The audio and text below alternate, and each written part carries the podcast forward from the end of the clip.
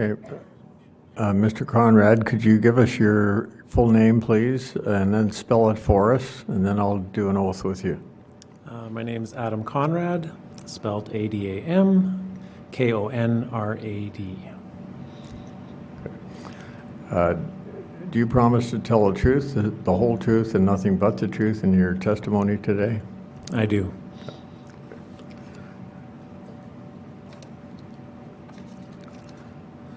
Uh, First off, where do you live and what do you do for a living, sir?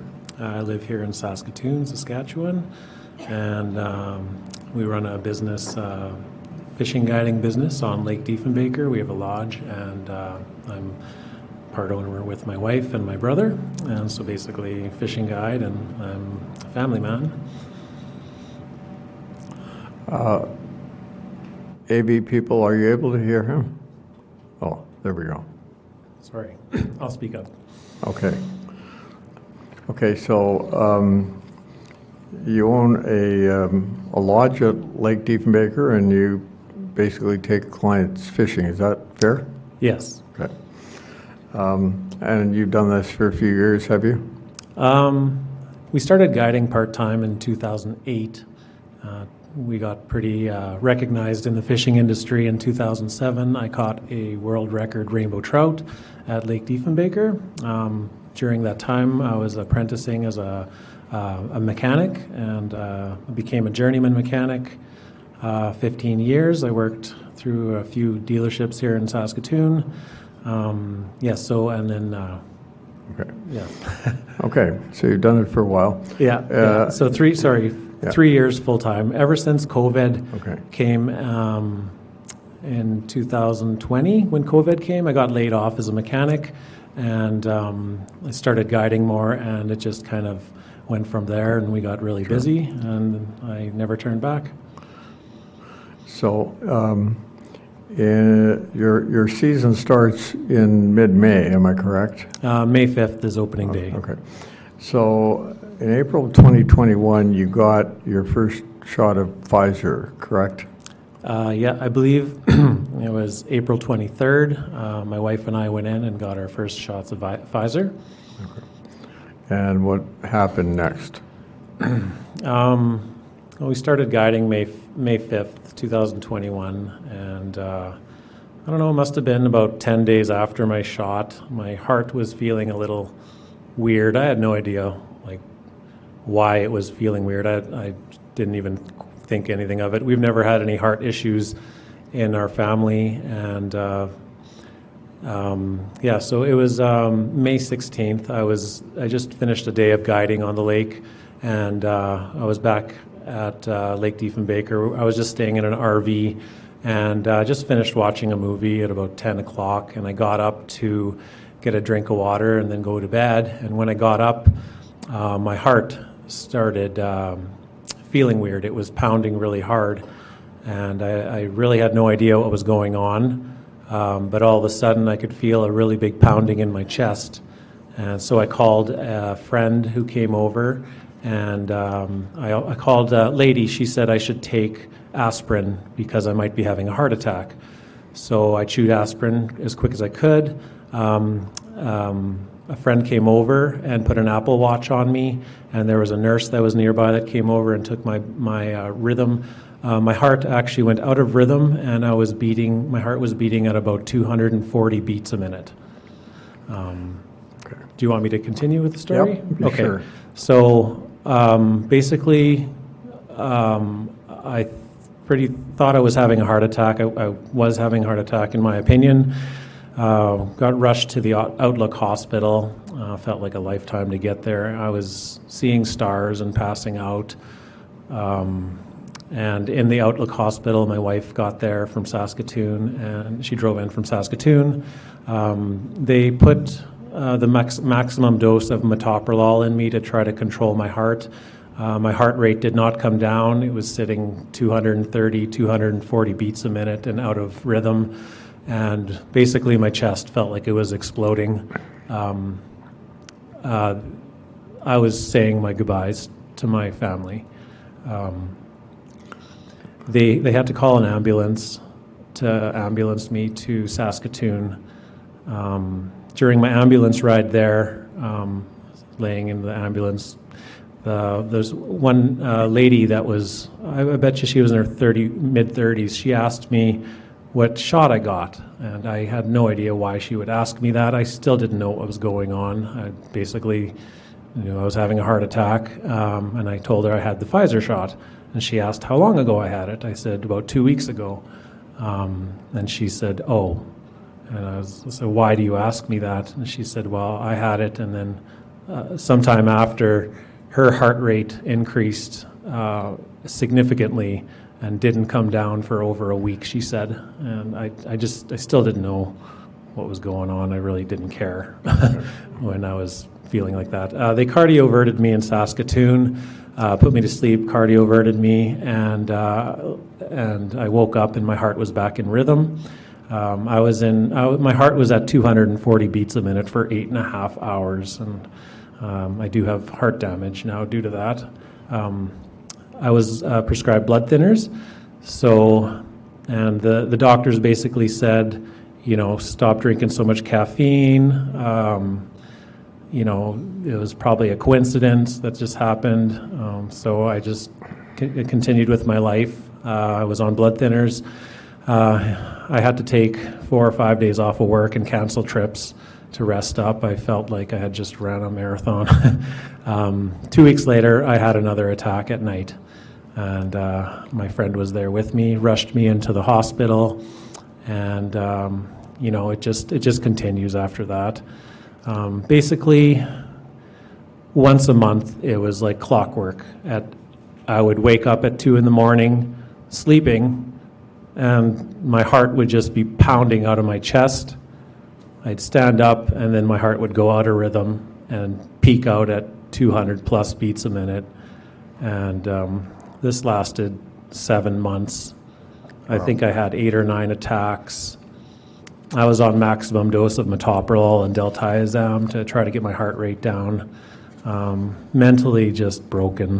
Um, if you guys ever have heart issues like that, and it happens at night, you know that your sleep goes to zero pretty much after. Um, um moving forward to October 1st is when they put the mandates in where um, in order for you to buy alcohol, you had to be fully vaccinated. And um, my father, Otto, he had been an alcoholic for 30 years, and he, he was very set against the va- vaccines. I had, he knew what happened to me and my sister in Toronto. Like they had friends and were were were pushing her, him not to get the shots, and he was set on not getting any shots. He, he was living alone in a condo in Saskatoon. But when you take alcohol away from an alcoholic, they're going to do what needs to be done to get their alcohol. So on May 5th, or October 15th, I called my dad and I asked how he was doing. And he said, he's doing good. I said, well, how are you getting your alcohol, Dad? He said, well, I you know, I, talked to my doctor and he said it was okay for me to get the shots. And I said, well, okay, well, that's your decision. You know, I, everybody makes their own decisions in life. And once your decision is made, you know, it is what it is. I, I'm a person that, you know, lets people, you know, I, I learn from people and, and, you know, my, my father made the decision and then it was his. And I said, okay, well, how are you feeling? I feel good. So Fast forward to May 26th. I knew he was getting his shot again in late October. I didn't know when. Uh, my brother had called me from Spruce Grove. I'm actually an identical twin. There's two of me. And um, so he called me and he said, I just talked to dad. It was 6 p.m. on October 26th. And he said, uh, he just didn't sound right. I said, What do you mean he didn't sound right? He said, He sounds like he has dementia. He couldn't uh, keep track of his conversation. He was uh, asking me over and over again why he why Sean called him when my dad called him, and I, I just told Sean he's probably drunk. You know, um, he said, well, he didn't seem drunk. He just seemed different. And I said, well, whatever. You know, I was dealing with my family, my issues, business, my heart. Um, I had just talked to my dad on the 25th, so I didn't really think anything of it. November 1st was my last day of guiding for the year as uh, the weather came in. So I finished a day of guiding November 1st. Um, I drove in from Lake Diefenbaker. I got home at 9:30. I was happy the season was over. I was in a good mood. I was I was doing great.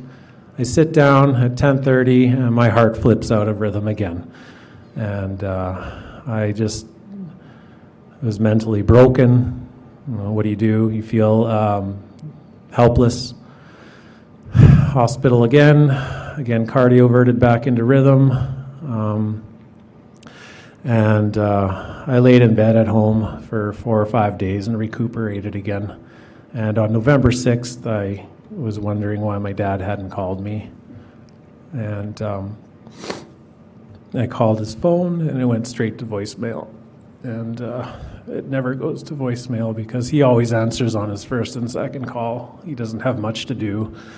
And when I call him, he's always excited to talk and I knew that something was wrong, so I, I kind of blacked out. My wife took over, and um, excuse me, and uh, since he was in a condo, we didn't want to go in. Called uh, the police, and they did a wellness check, and they they found him laying on his floor, dead, and. Um, um, I'll just fast forward the. Uh, they pegged his death to October 27th or 28th. He, he had been laying on his uh, condo floor for over 10 days, dead and decomposing. Um, so they recommended me not to to uh, look at the body. So I didn't. We never did. And um, after I was just out of the hospital too. So I, you know, you got to stay strong and you got to keep keep moving forward, right? So. Um, we made preparations. We weren't allowed into the condo uh, about a week later. Uh, I feel like it was November 10th. Things were very blurry at that time. Uh, walked into the apartment and you could smell the smell and never get rid of that. And um, I reached out and his wallet was on the the countertop. So I I pulled his wallet out and and in his wallet I pulled out a uh, a vaccination card that said, Congratulations, you're now fully vaccinated. And after that, I just blacked out and broke. And that's when I. Do you, do you have any, any formal um, cause of death on your father? or- No, um, you know, the, they said uh, we can try to do an autopsy, but since he had been passed for such time, it would be difficult, and we just opted not to. So they uh, just wrote it off as natural causes. And are you still having your monthly attacks? Uh, no. Um, fast forward from uh, the November, I was scheduled for a cardiac ablation. Um, I had a cardiac ablation performed on February 1st of 2001. Um, and uh, ever since that, once my heart healed up a month or two later, I was having slight palpitations.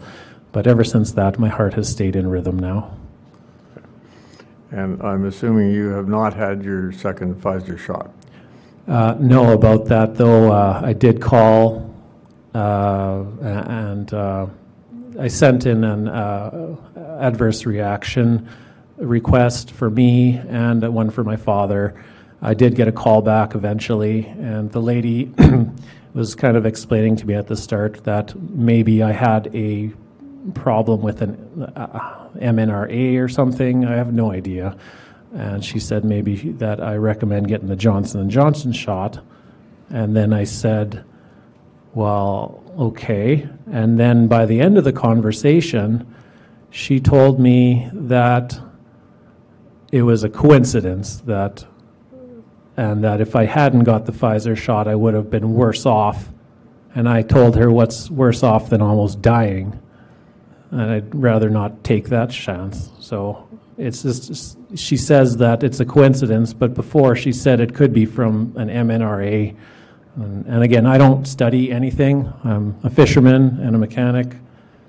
It's just weird how they would consider that a coincidence. Two weeks after a shot, I have a heart attack. You know, I'm a healthy person. I played soccer my whole life. I eat healthy. You know, I do drink alcohol. I, I don't anymore. I stopped actually after my first attack. I stopped alcohol, but nothing seemed to help. But anyway, it's just weird how they can write that off as a coincidence and my dad's death as a uh, natural causes, even though I pushed and tried to call people and nobody really seemed to care.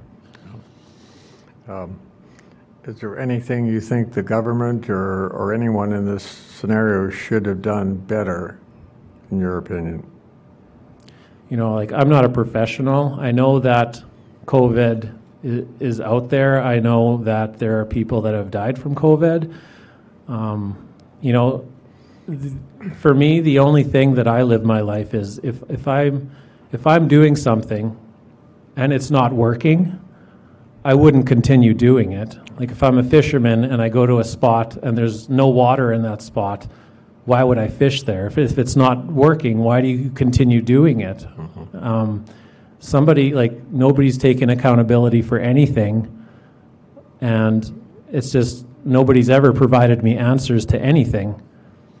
It almost seems like they really just don't care. They make their decisions and they're sticking to it. But, like, things aren't working out, in my opinion, if something's not working out, why don't you pull back and do more research on things instead of injuring people over and over again?